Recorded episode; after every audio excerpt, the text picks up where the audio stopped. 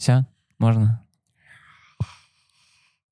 Всем привет. С вами проект «Оценка безопасности». Сегодня у нас в студии Андрей Солонин, Всем привет. Дарья Хлыбова, Привет. Андрей Шульга Всем привет. и Георгий Слышали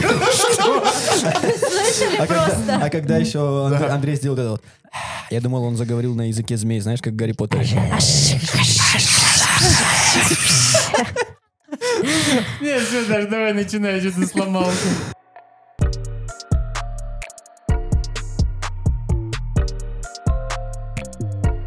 Итак, с артериальными мы разобрались. Что же делать при венозных кровотечениях? Здрасте. Да, Специалист по тугим повязкам зашел в чат. здравствуйте. Ну, вообще, с анатомической точки зрения венозное кровотечение проще остановить, потому что вена не имеет мышечного слоя, в отличие от артерии, и не нужно прикладывать так много сил и искать место контакта с костным основанием для того, чтобы ее задавить. Вена — это сосуд, в котором, как уже было сказано, давление ниже. И остановить венозное кровотечение можно при помощи обычной давящей повязки. На место раны накладывается салфетка. Дальше у нас кладется импровизированный валик, который мы можем использовать. Бинт может целый быть- же можем да, это взять? может быть бинт. Это можно для лучшей э, компрессии бинт сложить пополам. Он будет более тугой. Мы максимально подробно разобрали способ наложения давящей повязки на нашем курсе на платформе Stepik. Поэтому переходите, смотрите, фиксируйте, и на очных этапах нашего курса вы сможете лично отработать. Мы дадим свои какие-то корректировки для того, чтобы повязка была более, так сказать, компетентна в восстановке кровотечения То есть венозного. То есть простым языком давящая повязка — это мы накладываем валик и туго-туго Да, как, перебинтовываем. как я был, было сказано, салфетка, просто на место ранения сверху кладется валик, и дальше туго перебинтовываем. Но все равно даже с венозным кровотечением нужно обращаться за помощью в специализированное учреждение. Разумеется, после идет вызов скорой. Мы, у нас же это временная остановка, и нужно передавать э, пострадавшего нашего в более специализированные руки для того, чтобы ему была оказана скорейшая помощь.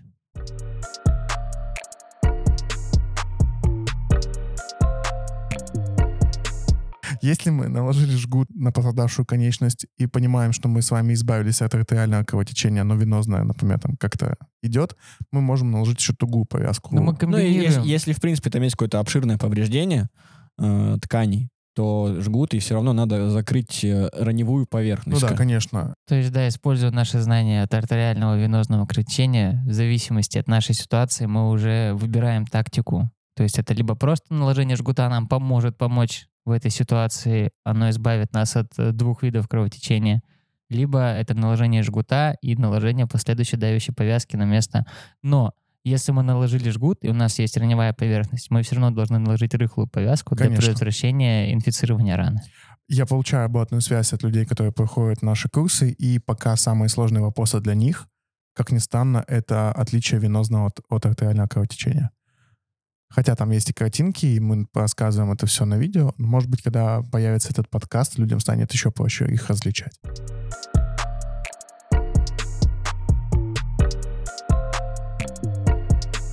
Ну, капиллярное кровотечение, оно же такое маленькое. Если, соответственно, это Самое ссадина, безобидное. самое безобидное. Если это ссадина, то мы промываем, накладываем асептическую повязку, следим за ст- состоянием.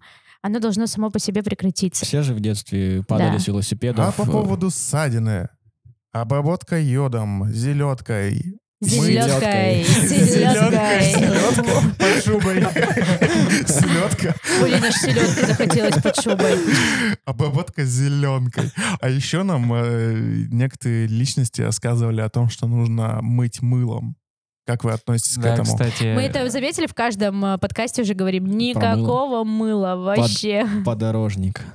Мне кажется, подорожник безопаснее будет приложить, чем мыло. Да, мне тоже кажется об этом. Подорожник — это типа асептической повязки. Да. На самом-то деле. рыхлая, рыхлая повязка. Ну, то есть э, никакой обработки раны мы не проводим. Ничего не проводим, просто промываем, накладываем асептическую повязку. Все. Там ни- нет никаких Все бактерий. сталкивались Да. с э, капиллярным кровотечением, когда с- в детстве падали с велосипедов, еще откуда-нибудь. Ну, Да. то есть, когда есть... да, по- По-простому сказать, ты счесал кожу, да, вот. Андрей Андрей. Сергеевич сказал в детстве, и я вспоминаю, как я закрыл прошлогодний летний сезон своего, фикса. А Для слушателей, меня почему-то... Я обожаю очень странные вещи, и одно из последних моих увлечений — это велосипед без тормозов. То есть на нем можно тормозить с помощью заклинивания заднего колеса, но как таковых тормозов на нем не предусмотрено. И э, нормальные люди начинают кататься на таких велосипедах с тормозами, а по уровню роста скилла э, тормоза выбираются. Я же самый умный, самый умелый. Я просто покупаю велосипед, один из самых дешевых, который уже сразу без тормозов. А докупать тормоза на него как бы дорого. Они как пол велосипеда И стоят. так сойдет, дальше разберемся. И я закрыл сезон, то есть я откатал все лето на нем, я ни разу не упал. У меня были моменты, когда я ломал заднее колесо, потому что э, были на то э, определенные ситуации. И все, последний день я закрываю сезон, я накатываю свою там оч- очередную двадцатку километров, и я уже возвращаюсь домой, мне остается поехать буквально километр. Я еду по велодорожке, специализированная дорожка для велосипедистов еду в наушниках, аккуратненько, не, не быстро, там, километров 15 я всего ехал, хотя на этом велосипеде можно до 35 разгоняться. И просто в какой-то момент я понимаю, что передо мной вылетает ребенок. А, Мамочка гуляла, поставила его на самокат, выпустила на э, вот этот, возле, возле велодорожки есть э, поребрики, и там дальше еще есть просто пешеходные дорожки. И просто малой выбегает ко мне под велосипед, я понимаю, что нужно делать что-то быстро, а ничего умнее, чем положить на бок, хотя так вообще нельзя делать. Я не знаю, почему. Э, Я его просто кладу на бок и стесываю себе всю ногу. Чтобы вы понимали, прошло уже 9 месяцев, а нога до сих пор не зажила. То есть у меня э, пигмент, пи- пигментные пятна на ноге, они темные. Именно поэтому мужчины живут меньше женщин. Ну, Как можно купить велосипед без тормозов? А, поч- а, а я думала, ты будешь рассказывать историю, как ты на набережной на день этого выпускников упал. А, значит, я не один раз падал с велосипеда.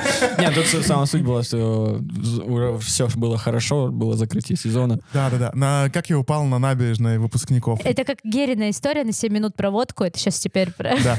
Знаешь, как, знаешь, как это было? Э, Я же сделал баннер максимально быстро, еще с орфографической ошибкой, его в ночь перепечатывали, и я поехал на этом велосипеде, а ты, когда подъезжаешь на велосипеде, у тебя какая история? Ты останавливаешься на нем, у тебя педальки типа дальше крутятся. А я только-только купил этот велосипед, и там прикол в том, что у меня были стрэпы, у меня ноги пристегнуты к педалям.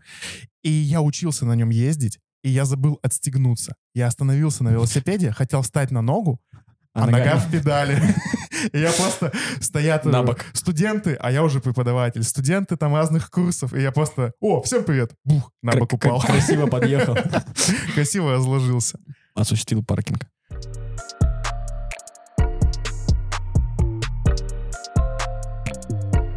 Что, мы обсудили капиллярное кровотечение. Давайте разберем Внутреннее. внутреннее кровотечение. В принципе, мы уже все сказали. Здесь при внутреннем кровотечении какая-то особая помощь э, не, не, не то, что не потребуется, Вы вы не сможете сможете ее оказать. сделать, да, оказать. Поэтому что важно, это запомнить, что нельзя не давать ни пить, ни есть Да, человеку с случае. признаком а, внутреннего кровотечения. К месту, ну, например, это если живот, да, приложить холод, холод, он сузит сосуды и, возможно, как-то уменьшит э, Кровопотеря. кровопотерю. Странно, что ты это сказала, а не я, потому что по факту это я больше всех должен переживать за еду и воду. Я настоятельно рекомендую, если у вас есть любой вид э, кровотечения, вы точно знаете, что вы обратитесь за специализированной помощью.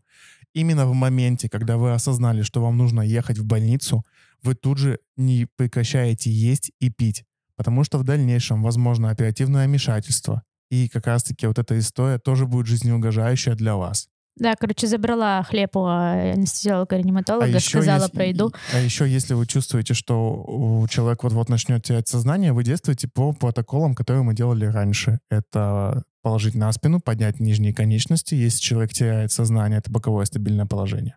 Да, но если находится в сознании, нужно придать ему удобное положение. Все положения при тех или иных состо- состояниях мы также разбираем на наших очных занятиях. А, Это усадить больного, опереть о какую-то стенку Чтобы или еще что-то в полусидячем положении, да, чтобы ему было удобно и комфортно м, максимально в его состоянии. Ну и обеспечить безопасность, конечно, ему. Ну что, подразумеваем под э, кровотечениями. Это довольно-таки тяжелое состояние для пострадавшего, жизнеугрожающее. Нужно действовать быстро, слаженно и четко. Поэтому лучше уметь и не нуждаться, чем нуждаться и не уметь.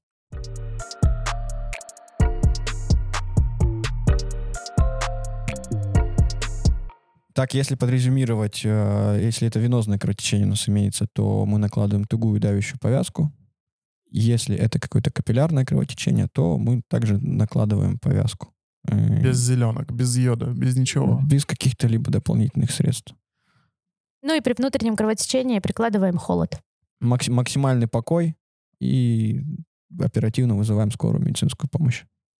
Это самое важное при кровотечениях, это вызвать скорую медицинскую помощь. Ну, не считая капиллярного, естественно.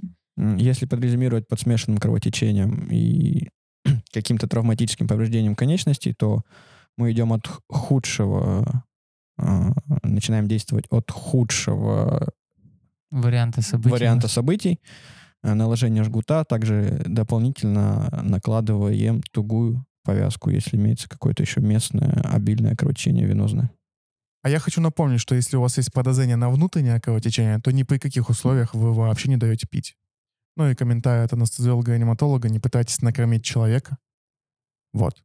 А я напоминаю вам, что данные подкасты реализованы при поддержке Росмолодежь Гранты. Амурская государственная медицинская академия. Вы можете проходить наш онлайн-курс на платформе Степик, на котором разобраны, показаны и сняты видео всех кровотечений и вариантов их остановок. Всем спасибо. Всем Всем пока. Пока-пока.